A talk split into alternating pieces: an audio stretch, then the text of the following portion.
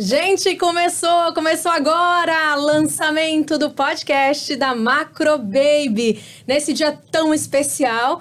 E quem teve essa grande ideia de, de unir as mães, vocês então, que estão em casa, que estão no trabalho, e, e se unirem com a gente aqui da Macro Baby foi o Richard, né, Richard? Isso, era sempre foi uma vontade nossa criar um podcast, um espaço mais humanizado, onde a gente pudesse conectar pessoas aqui que tem a ver com, com a Macro Baby que é a nossa querida do nosso coração.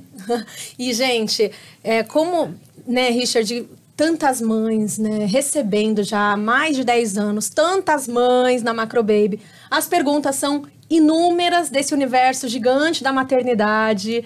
Exato. Nada como a gente, nada melhor como a gente conversar com profissionais que ajudem a responder ainda melhor essas dúvidas de todas as mães, não é isso? Exato. E além de profissionais, que eu conheço a doutora Wendy já faz um tempo, uh, eu, eu conhecia ela de ouvir falar de várias mães aqui de Orlando que falavam, nossa, tem uma médica que ela é, ela é muito humanizada, ela é no estilo brasileiro, que, né, que a gente sabe que o sistema aqui americano às vezes não é tão próximo.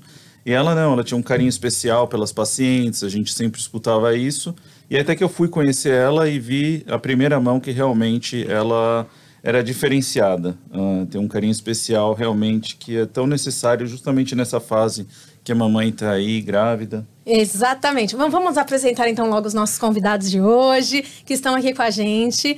Eles são especialistas em obstetrícia. Já atuam aqui na Flórida já há muitos e muitos anos. Muitos de vocês que estão em casa conhecem eles. Estamos recebendo com muito carinho a doutora Wendy Quirino. Seja bem-vinda, doutora Wendy. Obrigada, obrigada, Tamara. Obrigada, Richard, pelo, pelo convite.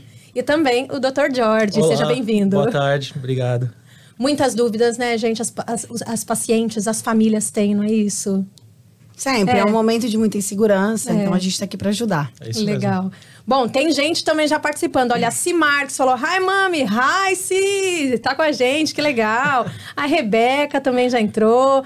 E muita gente já entrando aqui, tanto pelo YouTube quanto pelo Instagram. Mas vamos começar então com as dúvidas, né? Nós, estão chegando dúvidas uh, pelo nosso chat. Você pode também mandar as suas dúvidas aqui pra gente, tá bom?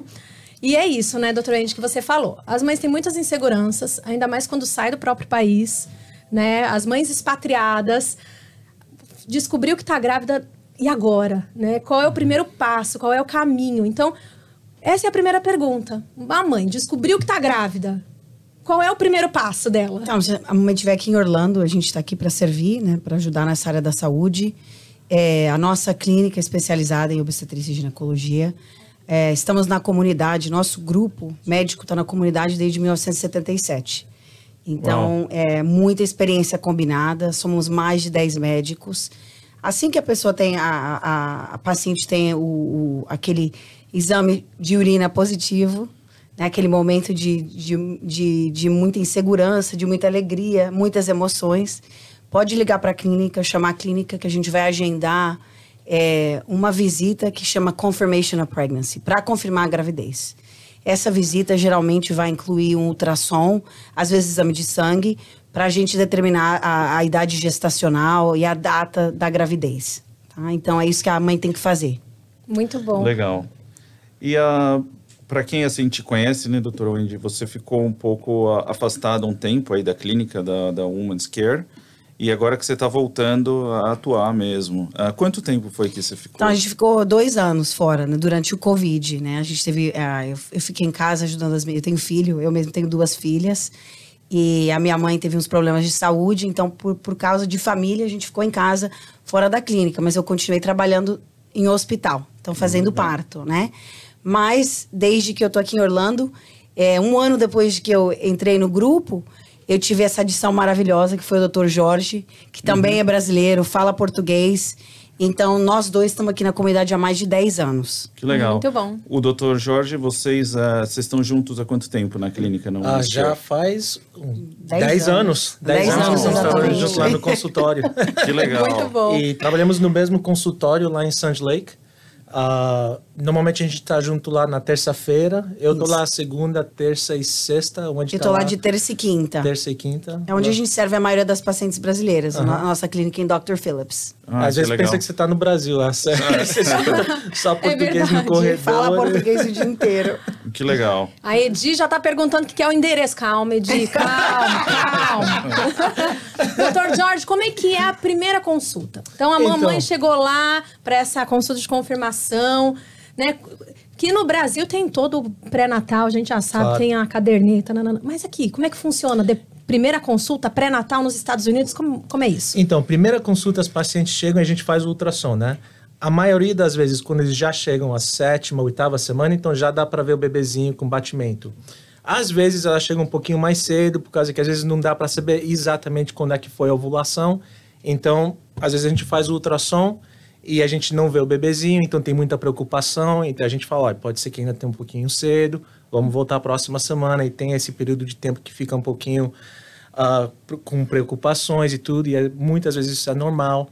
Ah, mas por isso que a gente faz esse primeiro ultrassom na sétima semana, sétima, oitava semana, para dar tempinho. Agora, claro, se estiver tendo qualquer problema, dores, sangramento, etc., então pode ligar antes, claro que a gente faz o ultrassom mais cedo, para ter certeza que está tudo ok. Muito bom. E, e- e quais. e- geralmente no Brasil, após a primeira consulta, a mãe já sai ali com uma série de vitaminas, né? O ácido fólico, ferro. Como é que é nos Estados Unidos? Então, na, na realidade, o suplemento de ácido fólico deveria ser começado antes de engravidar. É, as grandes organizações de saúde recomendam o suplemento de ácido fólico um a três meses antes de engravidar. Por quê, doutor Wendy? Na realidade, vai evitar certos problemas, né, espinhais.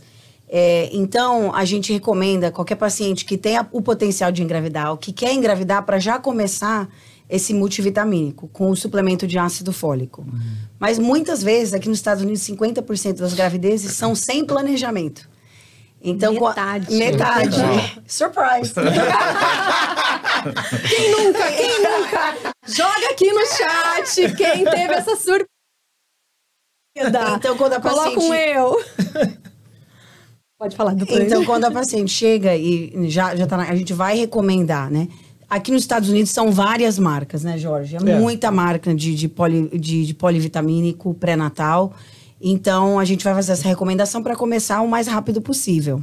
É, o mais importante é o ácido fólico, que tenha pelo menos 800 ah, mcgs no pré-natal e 200 miligramas de DHA, que ajuda com o desenvolvimento neurológico do bebê também.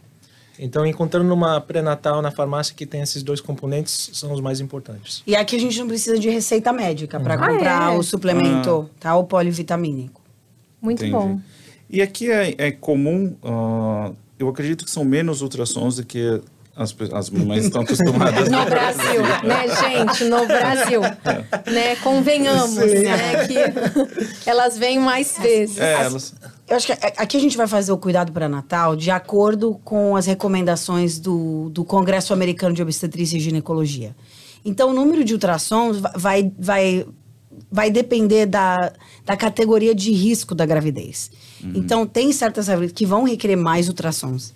E tem algumas que vão requerer um mínimo número de ultrassons. É, é para confirmar a gravidez no início. O comum é, o- é- são quantas, O assim, de uma gravidez seria- normal, sem risco? Então seria no começo da gravidez para confirmar a gravidez. A gente faz depois uma translucência no caldo, seria o segundo ultrassom.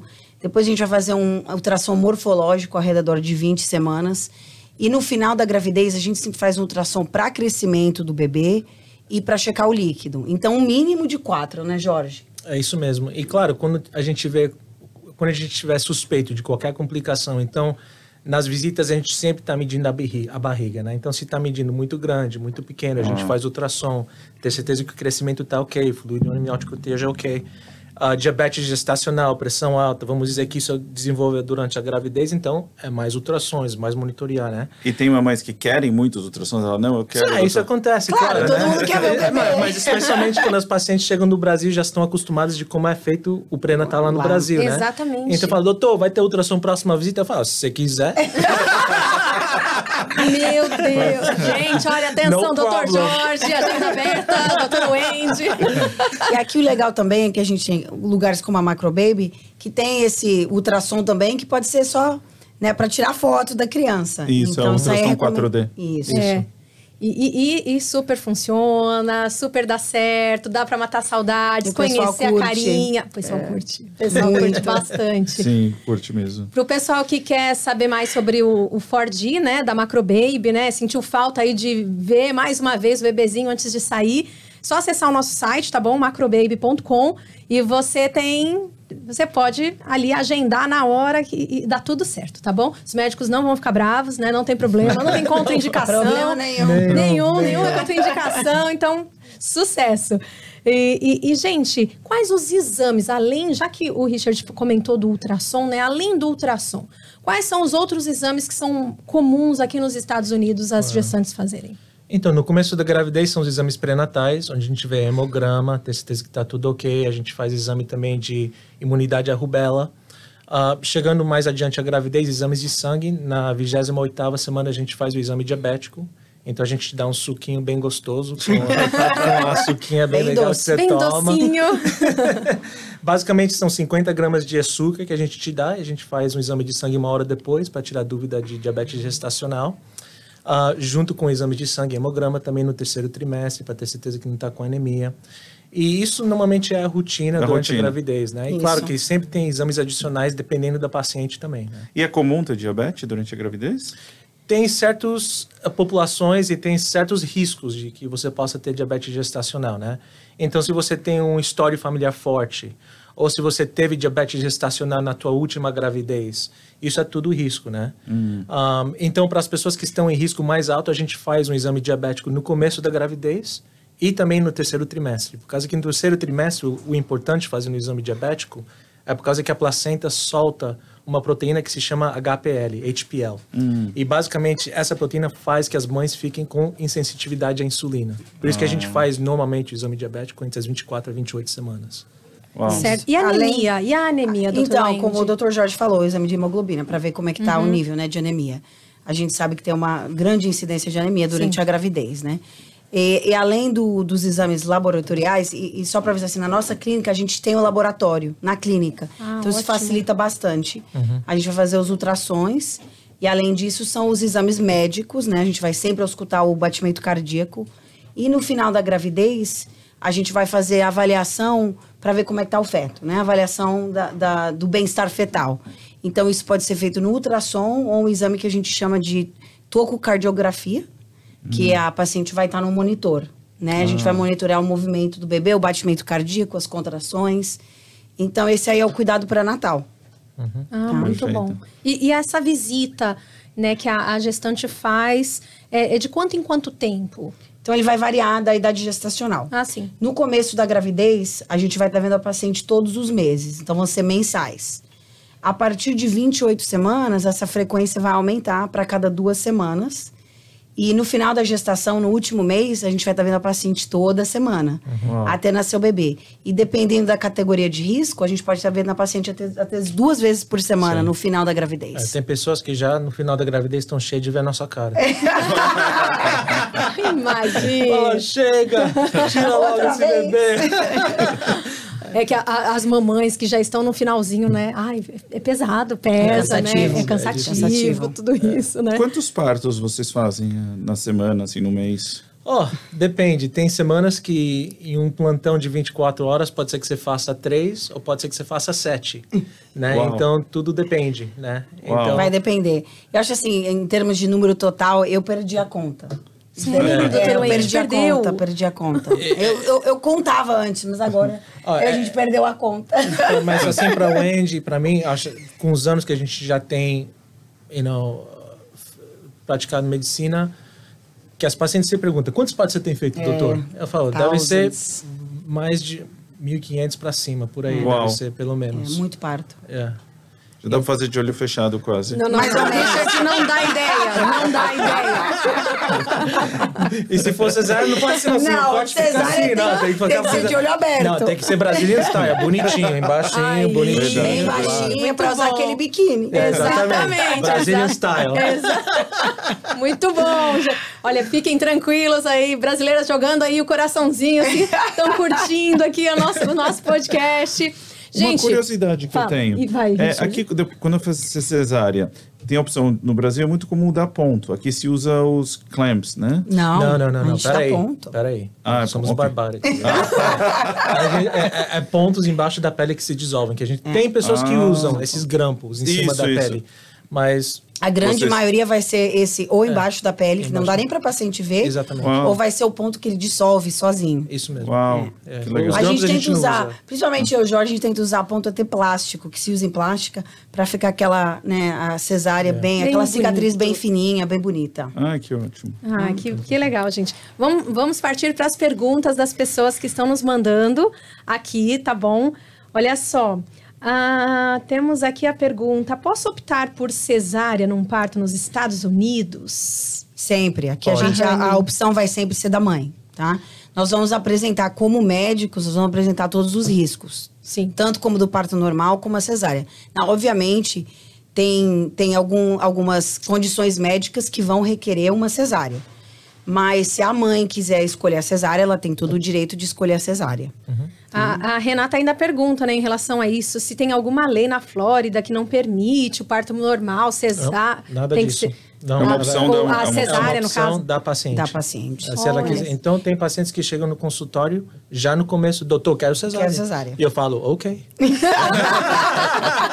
Você é quem manda. Você é que Tem manda, um exatamente. pessoal respirando aliviado agora, eu tenho certeza. Quem tá respirando aliviado, É. joga um coração aqui nos comentários. Como a incidência de parto normal nos Estados Unidos é muito maior do que no Brasil, as pessoas vêm sempre com esse receio que elas vão ser forçadas a ter o parto normal. Isso é um rumor, não, não é E por que verdade. que mais parto normal que cesárea aqui? Bom, na realidade, a gente sabe que o parto normal sem complicação é um parto mais seguro, né? A outra coisa, Richard, é que a, a, a sociedade médica aqui funciona de uma maneira muito colaborativa. Então, o parto normal funciona porque, por exemplo, no nosso grupo somos mais de 10 médicos. E a gente vai revezando o plantão. Então, tem sempre Sim. um de nós lá. Então, uma vida muito mais fácil. No Brasil, o médico tende a trabalhar não em grupo, mas individualmente. individual. então, fica, fica muito difícil para o médico poder fazer parto Atender, normal, né? atender e Uhum. atender na clínica, no consultório. Então, acho Sim. que a maneira que a gente atende aqui vai facilitar isso. Entendi. Porque Mas sempre tem alguém lá pronto Sempre tem para... alguém de plantão Correto. 24 horas da nosso, do nosso consultório lá no hospital. Hum. Olha, isso é uma tranquilidade, né? Pra... Quais os preparativos? A Isadora, ela pergunta, quais os preparativos ideais antes de começar a tentar engravidar? É. Começa a tomar pré-natal, pelo menos duas, dois meses antes de tentar. Pré-natal? a vitamina. As As vitaminas vitaminas. pré-natais, Ah, as vitaminas. Que é, são ácido fólico. Uhum. E que mais? DH. E a IDH. Isso. Certo. Então, a maioria dos polivitamínicos pré-natal vão ter é, pelo menos esse- esses dois é, conteúdos, né? Geralmente tem muito mais. Mas começar o polivitamínico pré-natal antes de, te- de tentar engravidar. Tá? E, e também, ou seja, as coisas normais que todo mundo já sabe, né? Vivendo uma vida saudável, né? Então, Comendo bem, exercício, Exato, etc. uma dieta etc. equilibrada, tentar chegar no peso ideal, porque a gente sabe que a mulher vai manter pelo menos de 5 a 10 libras de cada gravidez, fica muito difícil de perder. Então, tentar chegar ao peso ideal. É, se a pessoa tem qualquer problema já crônico de saúde, tentar estar no, no- no melhor possível. Né? A, a pressão controlada, etc. Certo. Perfeito. E assim, a gente tem visto ah, alguns casos, assim, aumentado cada vez mais e bem recente, né, uma atriz brasileira, Cláudia Raia, anunciou que está grávida, ela tem 55 anos. E ela e aí a gente está vendo isso acontecer com muito mais frequência, né? Eh, Partos acima dos 35 anos. Enfim, eh, queria saber assim, qual a diferença desses partos com pessoas que têm uma idade um pouco É mais considerado de alto risco, É, né? é, aqui a gente chama de. No Brasil a gente chama de gravidez tardia. Uhum. Aqui a gente chama de, de idade ma- maternal avançada, que eu acho que é um nome horrível, né? Deve ser o homem que inventou esse nome, né? Deve ser homem. né? Então, aqui a gravidez, a gente chama, é uma gravidez de alto risco, a gravidez acima de 35 anos. É extremamente comum, principalmente com a mulher estudando, casando mais tarde, focando na, na profissão. Muito, muita gente está tendo bebê acima de 35 anos. É, especialmente nos últimos 20 anos, a gente Eu tem visto que que, sim. tem tido... Cada vez mais. Cada Exatamente, vez a mais. sociedade tem... E, e as brasileiras, o que elas comentam, as que engravidam aqui nos Estados Unidos, acima dos 35 anos, é que elas percebem uma preocupação, Maior. um cuidado médico redobrado, maior. Te- Sim. Teve, teve, teve gestante falando assim, gente, eu me sinto até uma velhinha chegando na Não, é clínica, normal. porque- A gente, é carinho e cuidado. Carinho né? cuidado, exatamente. Então, o que acontece? Com, com a mãe tendo acima de 35 anos, a gente vai ter o, o risco é, aumentado não só para a mãe, mas também para o bebê. O risco da mamãe vai ser maior risco de já ter algum, alguma doença crônica, algum problema crônico, maior risco de, de pré-eclâmpsia e maior risco de diabetes gestacional. A gente vai ver acima dos 35 anos. Que é um risco maior. Exato. Para o bebê vai ser o risco, na realidade, um, um- um risco genético que vai ser maior. Então, a gente, a- a- acima dos 35 anos, relativamente, a gente vê uma incidência maior de trissomias, de, de síndrome de Down e de outras trissomias, então outros problemas genéticos. Além do, do aborto espontâneo, ele acontece com mais facilidade. Mas acima muito do mais, assim? Não, o risco é relativo. Então, ele é muito maior de que se ela tivesse 20, mas ele, no, no geral, relativamente falando, ele ainda é muito pequeno. Claro, entendi. Entendeu? Certo. Tem até aqui uma pergunta aqui no, no aqui na, nas nosso, no nosso chat.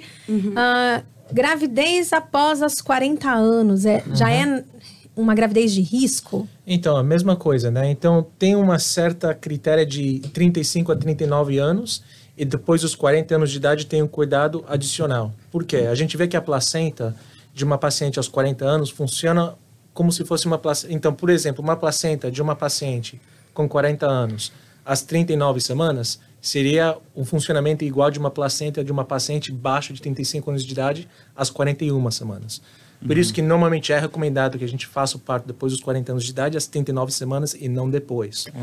Ah, e também no consultório, a gente começa a ver a paciente todas as semanas, começando na 32ª Semana. a semana. é. Por isso que as pacientes É. depois dos 40 anos de idade já ficam cheias de ver minha, a nossa É, cara. com muita frequência. É com muita fre... é, a ultrassom gente- todas as semanas, cardiotoco É, todas as semanas, depois das 32 Tem semanas. algum cuidado a mais que ela mesma tem que fazer? A mãe tem que fazer? Então, Ou- não, a- além de, das visitas Uhum. com mais frequência, dos ultrassons com mais frequência, da, da tococardiografia com mais frequência, é monitorear o bebê, né? Contar os movimentos fetais. Uhum. É, a gente vai dando todo esse acompanhamento. E, assim, tentar viver uma vida super equilibrada, super saudável, né? E por que aumenta a frequência? Então, a frequência aumenta por quê? Por causa que, chegando nessa idade gestacional e também na idade do paciente, temos maior risco de que o bebê não esteja crescendo bem, que o fluido esteja baixo. Então, a gente monitoreando com frequência, se estiver um problema, a gente então, vai interceder. interceder Entendo. antes de que seja um problema maior. Ah, Acontece às vezes de vocês verem casos assim, de pessoas acima de 35 anos, que a pessoa se cuida, tem uma alimentação saudável, uma vida bem ativa, que elas às vezes têm até um, um, um- são melhor do que uma pessoa mais jovem. Tem. Com certeza. Claro, com certeza. Tem pacientes de 25 anos de idade eh, com diabetes fora do controle, pressão Com alta fora do obesidade. controle, obesidade. Então, essa paciente me preocupa mais do que a paciente de 36, 37 de ano, anos de idade na academia, vivendo uma vida saudável, etc, etc. Com alimentação equilibrada, com certeza. E o que, que é proibido, assim, durante a gravidez, que vocês, assim, ok, isso não pode, fumar, obviamente. Álcool, bebidas Álcool. Alcoólicas, Bebida alcoólica prejudica a mãe ou o bebê? os ou... dois. É, então, eh, não é para tomar ah, nenhum álcool durante a É, gravidez. é definitivamente vai afetar o bebê, mas a mãe também, a, a, a mulher que está grávida tem queda de pressão muito fácil, então a gente tem que evitar. E quais os riscos para o bebê? Pro do bebê, na, na realidade, tem até uma síndrome que é, Uhum. que é associada com álcool. né? Então, o bebê É sério? é muito sério. Muito sério. Então, a gente pede para as pacientes completamente evitar álcool. É, e uma É. que elas não gostam de escutar é sushi. É, sushi elas Ah, não gostam, sushi. principalmente Ah, as sim, brasileiras. imagino. Sim, às vezes eu recebo umas olhadas é, assim. Peixe sem. então, toda a carne, né, inclusive o peixe, tem que ser cozido completamente. Uhum. Né? Hum, Então, porque isso pode carregar uma bactéria que pode afetar a gravidez. Então, Ah, a gente entendi. pede para evitar, infelizmente, o sushi. Então, a gente teve muita paciente. Pós-parto, a primeira coisa que elas pedem no Uber Eats é sushi. É sushi. Ô, gente. sushi e uma cerveja. Mas a amamentação tem a amamentação, doutor. Como Exatamente. Verdade. Não pode ficar cerveja. Não pode. Tem Mas gente- o peixe tem já gente- pode. E a cerve- tem cerveja sem álcool Ah, também, tem. né? Não, é. E cafeína, não mais de 150 miligramas por, dia, de dia. cafeína. É. É. Então, uma- mas uma café. taça de café pode tomar de manhã, que normalmente são uns 80, 90 miligramas de cafeína. Outra coisa que a gente pede para evitar é entrar em jacuzzi muito quente. Sim. Acima de 104 graus, principalmente no começo da gravidez, que isso pode afetar, é, o calor pode afetar é, a, a, o desenvolvimento fetal, tá? Uhum. Por isso que quando a paciente tem febre, a gente pede para tomar Tilenol, também a mesma coisa, né? A, a mudança de temperatura. E uma pergunta, por que que os três primeiros meses são os mais, assim, delicados? Uh, que, até quando não, pode começar a viajar de avião e quando deve parar de viajar de avião? Uhum.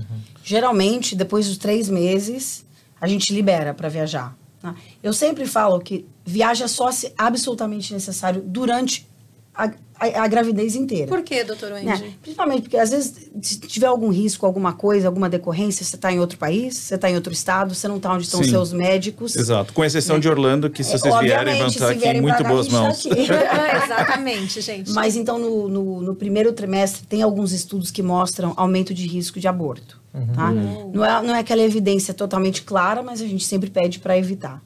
Depois das 35 semanas a maioria das aerolíneas não vão aceitar a pessoa viajar. Hum. Tá? Por risco de entrar em trabalho de parto no avião, eles não querem esse risco. A gente também não quer esse risco. Porque ninguém viajando quer esse risco. Né? E, por, e, por, que nos três primeiros meses esse risco maior uh, de aborto? Então, no geral, a maioria dos abortos vão, vão acontecer no, no, no, nos primeiros, nas primeiras 12 semanas de gestação. E não tem alguma coisa que a pessoa pode usar, tomar, para não ter o aborto, que ajude a segurar? É, tem situações em que não tem nada não. que se pode fazer, mas tomando os pré-natais e a, a, grande Porque maioria... quando a pessoa faz inseminação, ela toma um remédio para segurar. O Clexane. Não, a, o que a pessoa vai tomar geralmente tem certos tratamentos, mas eles só vão aplicar se a pessoa tiver um certo risco. Uhum. Por exemplo, o risco de, de fertilização in vitro aumenta o risco. Isso. Então, eles vão, vão dar uma progesterona para paciente. Tem pacientes que têm é, um, uma, uma, certa condição que a progesterona é baixa. Aí a gente dá progesterona, suplemento de progesterona. Tem paciente que tem tendência em ter coágulos. Então, a gente vai dar um, alguma coisa para afinar o sangue no começo da, desde o começo da gravidez. Então, são para certas condições. Mas na população geral a, a, a, o grande risco mesmo é genético. A maioria dos abortos são, são problemas genéticos, hum. que são incompatíveis com a vida. Eu sei que no Winnie Palmer, né, que é a nossa maternidade modelo aqui de Orlando, é, tem um andar lá, não sei, uma sessão que é para mães que elas têm que ficar na cama, fica em bed rest. É, tem, tem certos casos que pacientes que estão internadas por alguma condição de alto risco ficam lá no quinto andar no hospital monitoreando. Então, isso pode ser um problema ou com a mãe ou com o bebê. Então, por exemplo, uma paciente que está com a pressão fora de controle com os remédios, então ela chega para o consultório, a pressão está 16 por 10 e então, em casos assim, a gente e tem que E às vezes são mães que nunca tiveram pressão alta na vida, né? Correto. Isso acontece. Então, a gente interna, então, e começa a controlar a pressão, coloca no, no remédio apropriado, monitorear no bebê. Ou, às vezes, então, e, às vezes é problema com o bebê, né? Você está no consultório fazendo ultrassom e você vê que o percentil do crescimento está abaixo de 10%. Exato. Uh, os Dopplers, ou seja, vendo um, o, sangue, o sangue, o flow do sangue do bebê para a placenta, você vê que já está começando hum. a baixar, tá alterado. Etc, alterado. Então você manda para o hospital também para monitorar Tudo isso você vê, pelo, você vê com o Doppler ou com o ultrassom normal? Com ultrassom normal, ou seja, o Doppler pode ser adicionado isso, mas com ultrassom normal, você, uh, você vê o crescimento. E se você vê que o bebê está com um crescimento muito baixo, percentil menos de 10%, então normalmente pode ser uma indicação de um problema com a placenta. Então, uh, aí a gente começa a ficar de olho bem em cima, né? E o legal do Winnie Palmer é que eles têm no staff deles mesmo, no hospital, empregados pelo hospital, vários é, médicos obstetras de alto risco. Uhum. Uma, uma subespecialidade uhum. que aqui a gente chama maternal fetal medicine, que é a, a, que é a saúde é, materna e fetal. Então, esses especialistas trabalham para o Unipalmer e nos servem, né? Vão servir as nossas pacientes uhum. também. Então, a gente faz consultoria com eles. Então, o trabalho assim, super espe altamente especializado. Nossa, e, e de grande apoio, né? E quando o bebê tem algum problema, assim, vocês conseguem já ver isso antes, por exemplo, síndrome de Down? Uh, é. é. possível já saber isso antes? Em maioria dos casos dá para ver antes. Uh, tem um exame de sangue que é feito entre a décima e décima segunda semana, que aqui, aqui a gente chama de Non-Invasive Prenatal Testing, que é NIPT, que eles chamam no Brasil, que basicamente na circulação da mãe tem o DNA do bebê que já está circulando. Então a gente dá para fazer um exame de sangue, isolar esse DNA e fazer uma análise de cromossomos. E Ah. com isso, com uma sensitividade muito alta, já dá para tirar dúvida de síndrome Isso Down. é feito para todo mundo ou é uma, um teste? Ele é, É oferecido para todo mundo. oferecido para todo mundo. E- Mas definitivamente recomendado para as mães maiores de 100 de 35 anos de idade. E vocês têm visto mais casos de, de doenças assim? Na realidade, eu, eu diria que não mais que o normal, É. né, Jorge? Assim, é, apesar da nossa população ter... A gente tem muita Isso, paciente acima de muito. 35 Muitos, anos, é. a grande maioria tem a, a genética completamente normal. Perfeito. Então, é, 30 anos atrás, para a gente saber essa informação, a gente teria que fazer uma amniocentese, que é uma agulha na barriga. Isso, lembro Hoje a que gente um consegue exame- essa, informa essa informação sem ser um, um- Sem um ser invasive. in- invasivo, Invasivo. né? No, no- no próprio exame de sangue laboratorial da mãe. É, na residência, a gente fazia muito mais. Amniocenteses, esse- é. Aqui hoje em dia. Então, esses exames de sangue têm ajudado muito. Mais Ah, bastante. que legal.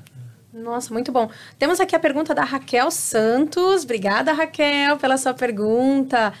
Ela quer saber sobre vacinação dos bebês, é, principalmente no, no tempo de seis meses de vida.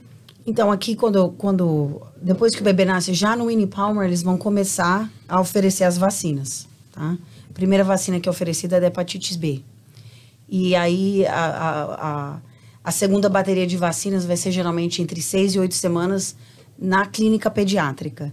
E assim a criança... Na própria clínica? Na própria clínica pediátrica. Ela vai começar a tomar as vacinas. é.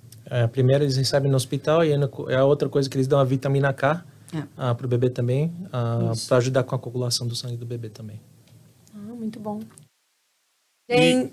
Vai, Richard. Uma pergunta. ah, as pessoas perguntam muito sobre sexo na gravidez e se fala sobre isso. É, É. indicado, quando tem indicado, tem Ó, se restrições? Não, não, se não tá tendo nenhum sangramento, não tem nenhuma condição de alto risco, colo do útero curto, nada disso, jantar romântico é ok, não tem problema não. Então, a gente vai sempre avisar para paciente que tem esse risco para evitar, mas na grande maioria dos casos não é contraindicado. E, mas tem um período que é contraindicado? No final, no começo, durante? Não, não, Não. tem um... Tá tudo Pra- liberado, gente. liberado. Tá O liberado. pessoal tá liberado. Às vezes, se, mas se a paciente está tendo qualquer, qualquer problema, sangramento, especialmente no primeiro trimestre, Ah, A gente pede para evitar. Para evitar, exatamente. Então, qualquer problema que tiver, nós, nós vamos, vamos falar para paciente, não é recomendável. Entendeu? Ah, entendi. Mas na, na grande maioria das, das gravidezes normal, não, não tem contraindicação. Mesma coisa com exercício. Então, exercício também é bom para as mulheres ah, grávidas, pilares, correr, nadar, tudo bem. Mas é só para evitar um, high intensity training, que a gente chama, Entendi. né? Então, onde o batimento fica muito alto. Muito né? alto, Então, batimento cardíaco acima de 140, 150, para evitar. É, então, crossfit, Orange Theory. Hot yoga. Ah, não Sim. para fazer hot yoga, né? Esse O a gente yoga pede para evitar. é. Certo. Temos aqui a pergunta da Rebeca. Vocês receitam Clexane, pa- eu não, eu não sei se eu estou pronunciando Clexane. correto. Clexane É. para os casos de trombofilia? Sim, então tem certos casos de trombofilia que a gente recomenda e prescreve Clexane, com certeza. Muito bom. Gente, mais dúvidas, se vocês tiverem, mandem pra gente pelo nosso chat, tanto é, pe- pelos nossos canais todos que estamos, tá bom? Para essa conversa que continua. E, gente, sobre sintomas durante a gravidez. Cada gestante, muitas vezes, tem um sintoma diferente. Mas É, quais são os enjoo, mais muita gente comuns? assim, é. Enjoo. Mas tem, tem, tem, tem gestante que reclama de dor nas costas, tem gestante que reclama do visão, às vezes prejudicada. Né? Fala um pouquinho sobre isso, Eu não gente. escuto de nenhum sintoma, né? Que bom, doutor Jorge, que bom. Ninguém reclama. É, mas tem coisas que são comuns, né? Então, especialmente o enjoo no começo da gravidez para algumas é difícil, tem, né? Tem alguma coisa, algum que vocês recomendam fazer ou não? Sim, então na farmácia a vitamina B6 ajuda B6. com o enjoo, 50 miligramas cada 6 horas, em combinação com o Unisom, que é doxylamine, É um antihistamínico, antináusea. de Ótimo. 12,5 miligramas à noite. Isso aí ajuda. Isofren. eh, Zofra em casos que isso não funcione, onde as pacientes estão muito, muito debilitadas, com muito enjoo, muito vômito, então o Zofran funciona bem também. É, então a gente temos, temos um armamentário aí de vários remédios que a gente pode né, fazer a receita. A gente começa com, com o que é o mais seguro, Sim. né? Que é esse que o Jorge mencionou, a vitamina B6 com doxalamina. E aí a gente vai, Vão né? se- vendo como vamos vendo como reage. é que vai, como que o paciente reage. É, tem casos tão severos que a paciente está hospitalizada Uau. para receber soro venoso, Sim. exatamente, remédio venoso também. Então, Começa a perder peso, aí ele começa a ter irregularidades comer. com potássio, Uhum. tudo isso. E o motivo do enjoo, tem algum motivo específico que se sabe o, a razão disso? Bem, Tem a- pesquisas que falam A coisa? reação do HCG em muitas pacientes é o que causa esse enjoo também, né? Tem o hormônio da gravidez. Sim. Né? E tem paciente que tem mais tendência que outras. Tem paciente. Sim. E cada gravidez é diferente. Tem gente Ah, que então tem com o primeiro uma- filho e não tem com outra. Olha. Exato. E as azias, hein, gente? O que, que as gestantes podem fazer com essa coisa? É, o, o remédio que eu gosto de, de recomendar muito é Pepcid, que é a Famotidine, que é famotid, não sei como. Famotidina. Tenta brasileirar o nome. É, tem bastante remédio pra azia. 20 miligramas, uma, duas vezes ao dia, ajuda, Ajuda. bastante. Ajuda. À noite, O. TAMS também. O Tams. TAMS ajuda bastante também. Mais lenta.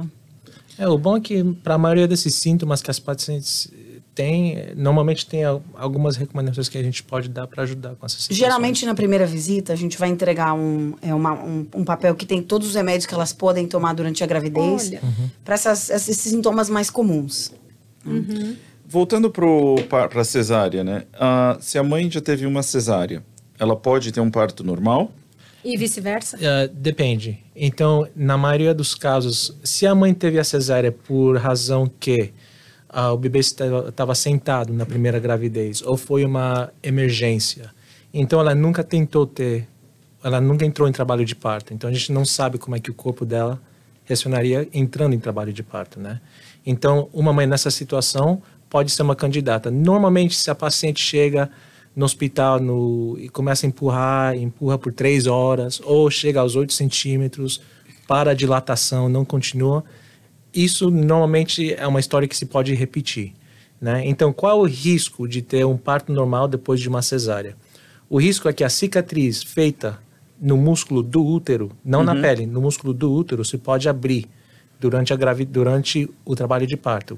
Uau. O risco que isso aconteça é mais ou menos um pouco menos de 1%. Ah, muito baixo. Então a gente está monitoreando, etc, etc. Mas a gente não pode induzir o parto do começo. Ou seja, a situação ideal seria já que a mãe esteja- Entrar em trabalho de parto esteja natural. em trabalho de parto natural, ou bolsa estourada, ou chega ao hospital a 5 centímetros, a gente estoura a bolsa, coloca o pelidural, por se a causa ela precisa de uma cesárea emergente, Ahn, monitorear com cardiotoco, ver que o bebê esteja bem e acompanhar. Se a gente vê que está progressando, então, com acompanhamento bem perto, a gente faz o parto. Mas se não, o bebê não está tolerando o parto, está em sofrimento, qualquer coisa, então a gente vai para cesárea. Mas normalmente, ah, em situações onde a paciente já teve um parto por causa que não progressou da primeira gravidez, então normalmente é recomendado que Faça façam cesárea. cesárea. E vez. pacientes que não têm contração, não têm dilatação, já está passando aí das 37, 38, 39 semanas. Uhum. O que, Isso, que aí acontece? a gente vai, vai, vai recomendar a indução do parto, né? Uhum. Depois das 40 semanas. Se a gravidez for de baixo risco. Como o Jorge mencionou mais cedo, se a paciente estiver acima de 35 ou 40, a gente tenta não deixar passar da, da data limite. Uhum. E aí a gente vai induzir o parto. Tem paciente que não quer anestesia, não quer peridural, não quer nada, Tem. falou, eu quero Tem. sentir. Tem, fala, doutor, não quero nada. Eu falei, ok. É a tua escolha. Não, por isso que Deus faz que as mulheres tenham parto, não homem. Vocês são muito mais fortes que a gente. isso Ai, é gente, verdade. o médico dizendo isso aqui. E no Winnie Palmer também, outra coisa que muita gente fala, que é mito, é que a paciente aqui, ela pode receber a pele dural, Uhum. quando ela pedir. Ah, ela ela pode receber. Pode, quando ela Claro. quiser, tá? Então, a pessoa não tem que passar, Peraí. sofrer, passar dor. Estamos ela em pode receber a pele 2022. dural. Ótimo. Mas às vezes acontece que ela fala que não quer, mas aí chega uma hora que não, Ela pode não mais. aguenta. ela muda de ideia. Muita gente Pode muda mudar de de ideia. ideia. Claro Com que pode mudar de ideia. Yeah, yeah. Ali Mas tem um- não tem um limite que agora não dá mais? Olha, se a paciente pode sentar para receber receber, o peridural. peridural, então pode ter, pode chegar aos 9, 10 centímetros, mas também demora uma meia hora para tomar efeito. Então, se ela já tá, chega no hospital 10 centímetros, bebê já tá aí, Então, até sentar, pegar o pelidural, meia É hora mais até rápido começar... o teu bebê primeiro. Empurra o bebê. Ah, sim. E uma coisa que acontece que eu vejo assim, às vezes as pessoas vão para o hospital, aí vai para casa, aí vai para o hospital, vai para casa, vai para o hospital, para casa. Quando que ela realmente deveria ir? Então a gente sempre fala para os pacientes, isso acontece de qualquer jeito. Porque a- o medo, assim, é muito de ter um bebê em casa, né? Assim, É. E raramente acontece, mas acontece. É, então a gente fala para as pacientes, se ela tiver contração a cada cinco minutos, ou com mais frequência, por mais de uma hora. Agora, essa contração não é aquela contração que, ah, tá doendo um pouquinho, talvez. É uma, é contração que você tá, tá Sim. sentindo muita dor, tá, tá, tá respirando mais forte por causa dela. Então, se ela tiver esse nível de contração, para ir para o hospital. Se a pessoa tiver qualquer sangramento ou líquido, líquido né, amniótico, para ir para o hospital. Então, essas sempre são as nossas recomendações de ir para o hospital. Perfeito. tá? Ou se o bebê não estiver mexendo bem, normalmente, como ele sempre mexe. e lá na, na clínica de vocês, né, ah, na Woman's Care, vocês atendem só grávidas ou, ou vocês... Não, a gente faz serviço também de ginecologia. Ah, perfeito. Então, aliás, tem, tem muita paciente que a gente cuida, né? Vai, vai seguindo. E vai é, cuidando e aí vai cuidando antes, antes da gravidez. E depois E da até gravidez. depois. Correto. Vocês correto. fazem a mamografia? Temos o nosso consultório em Winter Park, onde a gente faz a mamografia. Ah, perfeito. E só para aclarar, a, a gente trabalha no consultório do Women's Care, ah, mas tem diferentes consultórios abaixo do Women's Care. Então, o nosso Sim. é OBGYN Specialists, Ah, tá. abaixo do Women's Care. Ah, perfeito. Então vocês atendem... ah, Claro.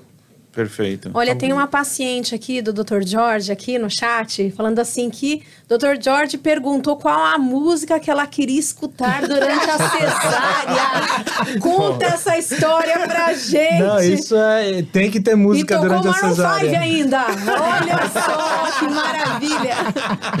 É, então eu tenho meu É speaker. liberado? É liberado. é liberado. Eu tenho meu speaker porque eu levo pra sala de cirurgia, eu falo pra pacientes da cirurgia, Tem o o que, que a gente vai request." escutar? Muito bom. Isso tende a relaxar a paciente, né? É um Sim. momento Sim. de muita insegurança, todo mundo muito ansioso. Sim. Então, ouvir aquela musiquinha que a gente tá confortável, uma Tende a ajuda, relaxar, com o único certeza. problema com isso é que às vezes as pacientes têm que ouvir eu cantando.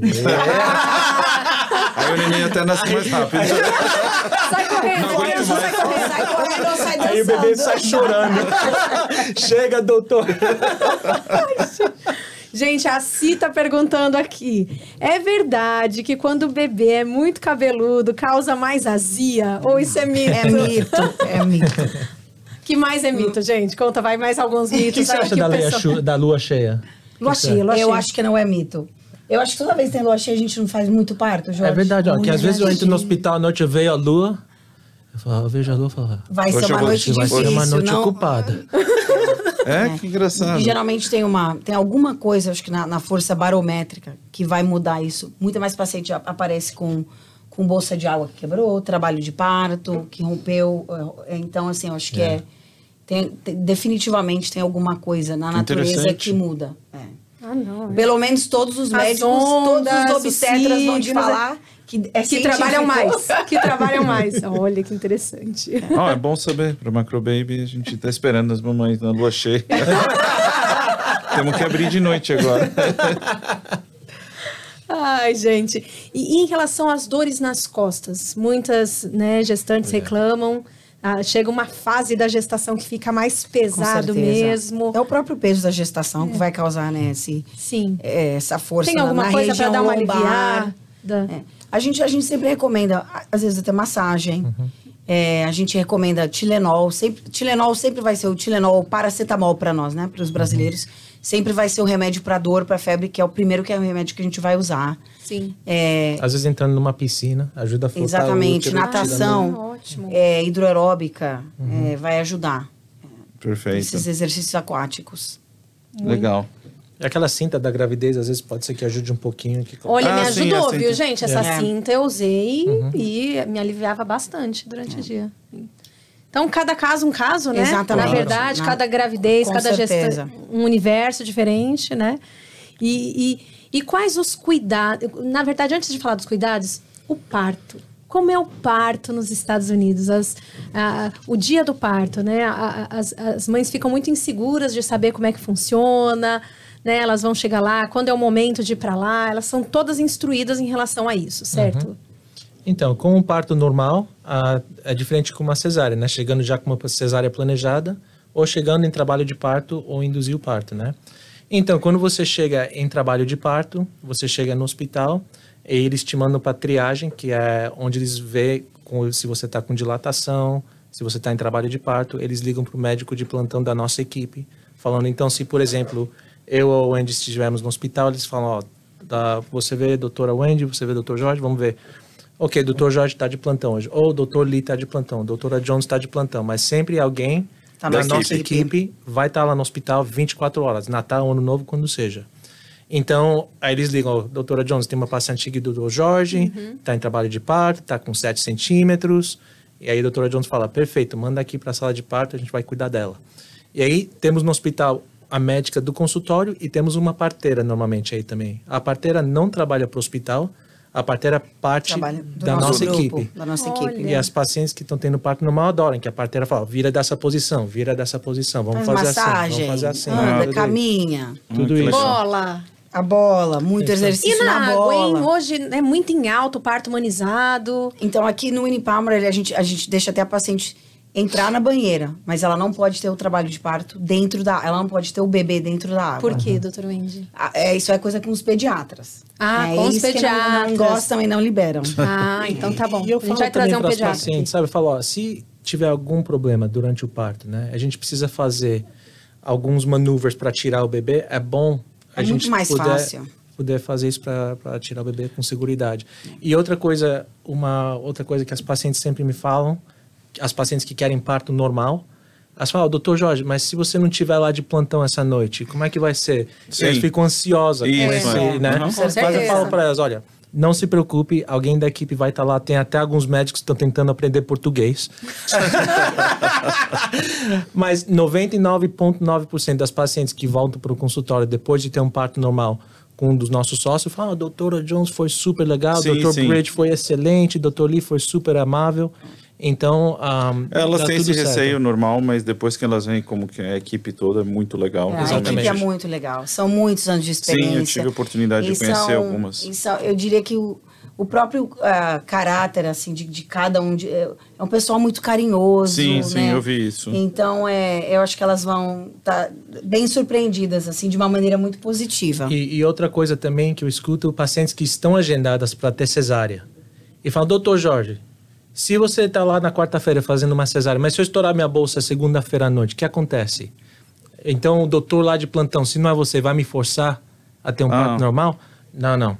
Eles já sabem o plano. Ah, tá. Então, já tá. Então, a paciente chegando 3 horas da manhã, estourar a Ele bolsa. tem todo o histórico do que ela quer. Correto. Exatamente. Como é tudo da mesma equipe, É, a ele- Lee tá todos lá. os médicos têm, têm Perfeito. acesso aos, ah, ao prontuário. E eles então já todo sabem. mundo tá- Os já outros sabe. médicos já sabem. Pacientes brasileiras, Dr. Jorge e Dr. Wendy. Quer cesárea? A gente já sabe que é para fazer cesárea. Tudo bem. Entendi. Uma pergunta. É, quando o bebê, ah, muitas vezes o bebê está invertido, né? Ah, ele está Bridge. É, Hum, bridged. sentado. É. Sentado. Vocês tentam virar, não tenta? Vai- isso vai, vai depender do médico da equipe, na realidade, e vai depender também da situação, Yeah. da quantidade de líquido ao redor do bebê. Se a paciente está em trabalho de parto ou não está em trabalho de parto. Então, isso vai, vai depender. Se ela não tiver em trabalho de parto e o líquido estiver normal. Ai, Olha, é- Eu, eu sempre ofereço essa possibilidade, principalmente se ela Existe um quer risco? muito parto. Tem, tem risco. Yeah. Então, a maneira que eu gosto de fazer é fazer essa inversão, tentar fazer essa inversão já com a paciente com a pele dural. Porque Ah, se tá. acontecer qualquer coisa, a gente já vai para cesárea. Se não der certo, a gente vai para cesárea. Se der certo, ali mesmo a gente começa a indução do parto. Então, eu acho que esse é um processo que vai minimizar o risco. É, então, eu não sou um, um grande fã de virar os bebês, Sim. ah, especialmente quando é a primeira gestação. Então, eu tinha o meu, o meu diretor no meu programa da residência e falava, doutor Jorge, se o, se o bebê tá sentado, tá sentado por uma razão. Então, ah, mas 97% dos partos, ou seja, da gestação, ficam de cabeça para baixo. É 3% que ficam sentados, Uau. né? Olha. Então minha filha fazia parte dos 3%. Com certeza. Exceção. Ah, Por isso que ela me dá tanto Especial. trabalho. Então, mas o, o risco é que, às vezes, você virando o bebê, então, se o cordão umbilical começa a ficar ao redor Hum. de uma perna... O risco de pescoço, sangramento, tem, sangramento, tem então- vários riscos, de separar a placenta. É. Então, por isso que. É mais aquele- seguro. hoje, hoje em dia, médico nenhum vai tentar fazer essa essa version, essa versão Yeah. do bebê e mandar paciente para casa. Sim, a gente. Se a gente a, a, o recomendava fazer e deixar no hospital o bebê monitoreado o tempo inteiro, porque se qualquer complicação, qualquer problema, a gente está ali. Eu considero fazer, por exemplo, se for, vamos dizer, uma paciente que já teve dois partos normais. Normais. E tá com o terceiro. O bebê tá assim virado, mas tá assim mais ou menos deitado. Falou, ó, vamos tentar fazer. Você já teve dois partos normais, você já tá com dilatação, o útero já tá mais suave, tá com fluido bem. Aí eu considero, mas ah, fora disso, Tem, tem normalmente eu diferentes graus de posição. Yeah? O bebê pode estar transverso, metade do caminho. yeah. O bebê completamente sentado é outros 500, né? Já é diferente. Então, isso vai de, de caso a caso. Exato. Muito bom. Renara, a gente vai passar informação para você, fica tranquila, tá bom? Mandando aqui no chat uma pergunta. A Vivi, paciente da doutora Wendy, diz que ama vocês dois e falou assim: Doutora Wendy, nunca esqueci que quando eu estava sozinha nos Estados Unidos, tive contração, você não saiu do meu lado. em nenhum Acho que a momento. gente faz isso, né? É, eu acho assim, é um, é um trabalho muito especial, que é um carinho muito enorme com as Sim, pacientes, né? Oi, Vivi, saudade de você. Ai, gente, olha, mais perguntas, mandem pra gente aqui no podcast lançamento aqui da Macro Baby. E, e quais as orientações que vocês deixam para gestantes que, que não levavam uma vida saudável? Então, ela era sedentária, comia mal, chegou nos Estados Unidos, comeu ma- pior ainda. Eu acho que assim, nunca é tarde, né? Que melhor oportunidade de mudar esse equilíbrio, né? É A, a- a saúde alimentar, o exercício físico, de que que melhor época do que pensar na gravidez, pensar no bebê, pensar em ser uma mãe saudável, pensar em viver mais tempo para essa criança, pensar em diminuir a- o potencial de complicações durante a gravidez. Então, eu acho assim uma super motivação. Com certeza. É, e eu falo para as pacientes começar de pouco a pouco, que às vezes eles ficam grávidas, ficam com essa motivação, oh, quero ficar saudável pro bebê agora. Sim. Então vou pra academia por duas horas. Eu falo, não, não começa assim. começa, vamos começar slow, né? Então Devagar, vai né? devagar. Então vai pra academia, dá uma andada ao, ao redor do quarteirão, vê como é que você se sente, vê o que o teu corpo tá te falando. Aí pouco a pouco você pode progressar. Legal. Muito bom. Ah, uma pergunta que a gente está chegando aqui em outubro, né, que é o mês rosa.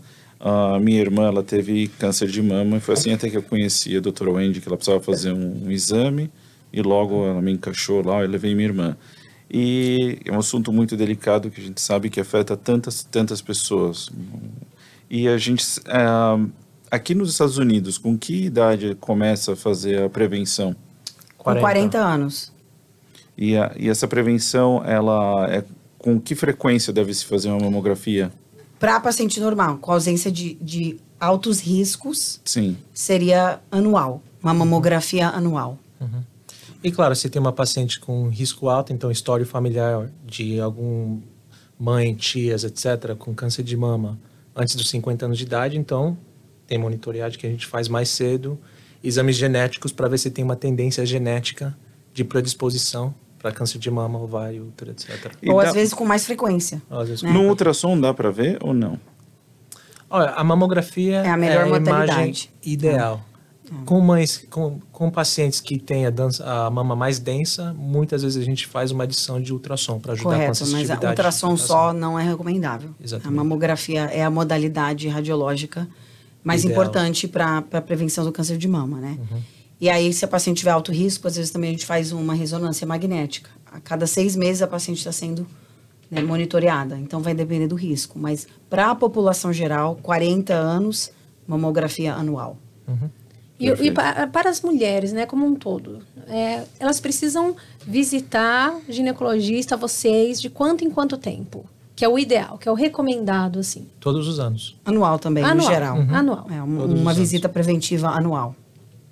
Muito bom. Além dessa nossa conversa, né, Richard, temos um lançamento Sim, sim. no dia de hoje, que não é só o podcast, não é só esse espaço aqui de conversa que está sendo lançado hoje, mas também uma mão. Eu falo que é uma mão que vai segurar na mão de todas as mamães que são expatriadas e estão tendo seus filhos aqui, na Flórida, não é isso, Richard? Exato, exatamente.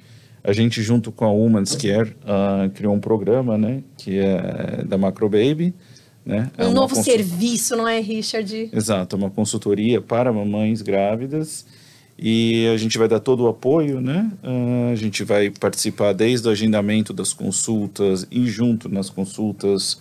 Se não forem vocês que estiverem atendendo, a gente vai estar traduzindo tudo, marcando a consulta também, indo até, até o parto, a gente vai estar junto durante o parto. Muito bom. E da parte de vocês, né, os representantes maiores aqui da Women's Care também nesse grande programa, nessa parceria importante, o que, que as mamães podem esperar, assim? Assim, eu acho que da nossa parte, vocês podem esperar um, um atendimento altamente humanizado, com aquele jeitinho brasileiro, é, no seu idioma, ou com profissionais que falem o seu idioma. E a gente vai cuidar de você e do bebê com muito carinho. E uma equipe né, que estamos aí na, na, comunidade desde 1977, uhum. é, altamente reconhecida. Então, eu acho que é uma parceria muito legal, né?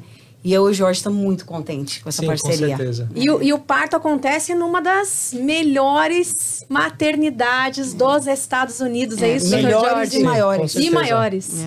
É, é o Winnie Palmer excelente. Hospital é um hospital só para mamães e bebês, então especializado Exato. Exatamente isso. Inclusive, quando eu fui ter uh, os meus filhos lá, eu comecei a passar mal, né? Eram gêmeos, tá? Eu comecei a passar mal vendo aquilo, aí eu ia desmaiar.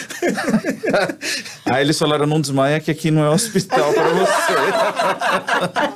Vai ter, chamar, aí, vai ter que chamar ambulância para ir outro hospital. É, vai ficar aí no chão jogado, ninguém vai nem olhar. A gente, a gente só cuida de mulher e de bebê. Exatamente. É. Não, mas é com certeza um hospital, uma maternidade incrível. No, e eu conheço várias maternidades do Brasil e eu nunca vi nada igual. Uh, o que eles fazem lá é, é, incrível. Eles salvam bebês, às vezes, que nascem no tamanho de uma latinha de Coca-Cola. Uh, Sim. É, é, tem UTI... uma das unidades neonatais mais famosas, é referência nos Estados yeah. Unidos. Sim. E o Hospital Maternidade eu acho que o, último, o, o ano passado, as estatísticas foram 14 mil partos anuais. É, são 40, acho que 40 bebês por dia. Então, é. Isso. Exatamente. Então, é, é, é muita criança, é, muito, é, é, é muita experiência. Exatamente. Tudo num lugar só. Né? Exatamente. É. Muito é. bom. O Arthur está perguntando aqui, porque ele vai chegar nos Estados Unidos, a, a, a esposa dele grávida, no meio do processo todo. Uhum. É, aí ele pergunta: até quanto tempo da gravidez ela pode chegar aqui nos então, Estados Unidos? Como eu mencionei é, um, um pouco antes aqui no podcast, Arthur. A maioria das, das aerolíneas não vão liberar a viagem de uma mulher grávida acima de 35 semanas. Certo. Então, tentaria vir um pouquinho antes disso. É, então, normalmente o que a gente vê, eu vejo bastante, as pacientes chegam aqui depois do exame, do último exame no terceiro, no, no começo do terceiro trimestre. Então, 28 e 32 semanas. É, 28, 30 semanas por aí, depois de fazer o exame de, da glicose lá no Brasil. Agora, para as pacientes que estão no Brasil, que estão interessadas em fazer o parto aqui, especialmente por cesárea, então, normalmente, quando elas ligam para o consultório no começo da gravidez, a gente agenda uma visita virtual para já começar a agendar a cesárea, para pegar espaços lá no hospital, já está agendada. Então, quando elas chegarem aqui às 30 semanas, já está tudo agendado no hospital, já está tudo pronto. Então, o ideal seria que as pacientes que sabem que vão querer ter o neném aqui, que podem marcar essa visita virtual com a gente e, e, a gente pode já conversar e já começar a marcar a data para cesárea. Muito bom. Então, qualquer dúvida, né? O pessoal já se manifestando aqui. A Ellen, você quer já, né? Também, né, Ellen? Muito bom. Karen, Maura, Lourdes, todo mundo aqui participando. Um abraço para vocês também. E, e, e, e, então, assim, gente, qualquer dúvida que vocês tiverem sobre esse novo serviço da Macro Baby, tá? Em relação à assessoria para grávidas, porque muitas não falam né, inglês. Uhum. Outras até falam, mas no momento de um exame, né, surge insegurança, não entendi aquele termo. Será que ela quis dizer isso mesmo? Exatamente. Então, a gente que liga na clínica e, e, e marca agenda, a consulta. E tá tudo bem, gente. Então, só acessar o nosso site, já, já está ali tudo certinho, tá? Para que vocês tirem todas as dúvidas em relação a esse serviço de assessoria para grávidas aqui da Macro Baby com a Woman's Care. Ah, gente, muito feliz, né, Sim. por isso, porque é uma ajuda a mais. Com né, para essas mães. Sim, As mães brasileiras chegam com muita insegurança, gente. Sempre, né? claro. né? É, um país diferente. não tem o mesmo nível de amizade, é, de a, Não tem a família aqui, longe. Família. É, a maioria Então- das pessoas aqui não, não tem a família aqui junto tal. É, a apoio. medicina é praticada um pouco diferente. Exato. Então são, são várias inseguranças, né? Sim. Agora, em relação a isso, gente, realmente, as mulheres muitas vezes não têm a rede de apoio aqui, estão sozinhas, né? Ficam, às vezes, muito tempo sozinhas, não conhecem muita gente. Um- como evitar que uma mãe expatriada tenha uma depressão gestacional? Ou uma depressão pós-parto? Quais as dicas que vocês deixam, né, para essas mamães? Eu, eu diria que sempre tenta se programar antes, né? Então, se tiver família no Brasil, alguém que pode vir ajudar, muitas das nossas pacientes vêm avós, vem tia, vai dar esse apoio, principalmente no começo, que é bem Sim. difícil, é uma coisa que, né? Claro. a- Uma a novidade, paciente- é né? novidade, é insegurança, é um bebê novo em casa, é falta do sono. Então, tudo isso vai colaborar para a depressão pós-parto. Então, se a gente se programar e tiver ou amigos aqui que possam Exato, ajudar. ajudar. Na realidade, as pessoas sempre querem ajudar. O que eu vejo muito em mulher, em paciente em geral, é que nós somos orgulhosas, nós queremos fazer tudo sozinha. Uhum. Então, a gente sempre, eu sempre peço, deixe esse orgulho de lado e peça ajuda. Eu acho que isso vai ajudar bastante. Nossa, que recado importante. hein? É, outra coisa é assim, eu acho que é, devemos nos dar, é, é, a- vamos ser realistas, né? Sim. Esse bebê vai ser bastante trabalho, mas isso é uma fase, vai passar e o bebê vai crescer e eu vou fazer outra vez, né? o pessoal esquece. muito bom. Eu sempre falo que essa amnésia é a nossa garantia de trabalho. Sim, né? exato. A, A nossa fala- também, A sua inclusive. também. A gente, Com fala, a gente fala, nos vemos próximo ano. Não, Não, nunca não mais, volta. doutor. Não, Aí próximo o ano ano tá lá. Então, isso é uma fase. Então, vamos ter expectativas realistas. Sim. Né? Vai ser difícil, mas eu vou levar o dia a dia. Eu não vou pensar muito pra frente. Né? E pedir ajuda, né? Pede ajuda. E pedir Porque Pra ajuda. gente, pra família, pra vizinho. Eu acho que, na realidade, as pessoas querem ajudar, mas a maioria das pessoas Sim. ao redor não sabem. É, outra coisa que eu recomendo é se cuida. Muita paciente chega, pri- principalmente é, paciente de, de primeira viagem, digamos, não comi o dia inteiro. Ah, meu Deus. Se alimente. Lembre-se de uma, de, uma, de uma dieta equilibrada. É, exercício físico fica difícil quando você tem um bebê renascido. Mas vamos, vamos caminhar no parque, tomar um sol. Então lembre-se de você, de cuidar de você. Porque se você não se cuidar, como é que você vai cuidar de qualquer outra pessoa ao seu redor, inclusive o bebê? Então é isso, né?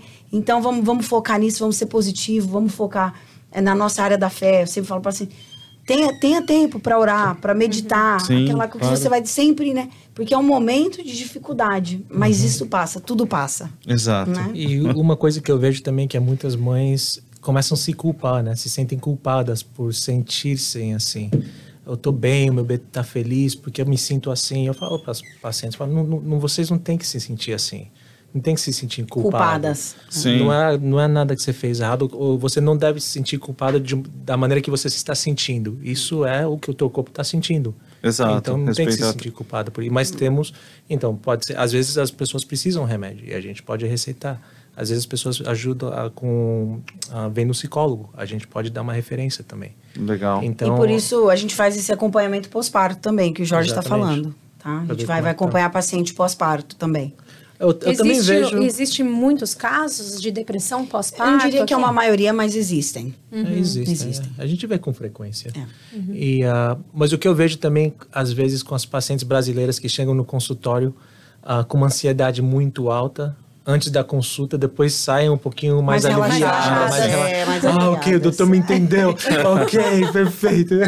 Às vezes só aí- falar, né? Exatamente. Já, já, Só exatamente. conversar e falar já ajuda bastante. E aí a gente dá expectativa, falar como é que vão ser as consultas, como é que vai ser o hospital, como é que vai ser o parto. E já escutando tudo isso, já dá, dá para ver na cara o alívio. Sim, dá uma acalmada, Ah, ok, doutor, ok, muito bom, doutor. Sim, com certeza. E qual o papel do pai nesse processo? Não assim, desmaiar. você- Pô, difícil essa daí, eu não sei. Ai, gente. Eu acho que o apoio, a paciência Uhum. é acima de tudo. Também essa expectativa de que Se puder estar junto nas com consultas, é bom. certeza sempre aquele apoio. É, a- aquela segurança, né? Que um parceiro ali do lado vai, vai, vai providenciar. E a, a mamãe que ela quer. A, a gente tem bastante ah, funcionários aqui que às vezes elas acabam engravidando. Dizem aqui até que é a água da Macro Baby. Cuidado, Jorge!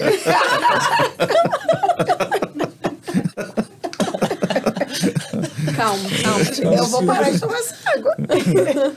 Então, ah, ela pode, elas devem, podem trabalhar até quando? Não é recomendado?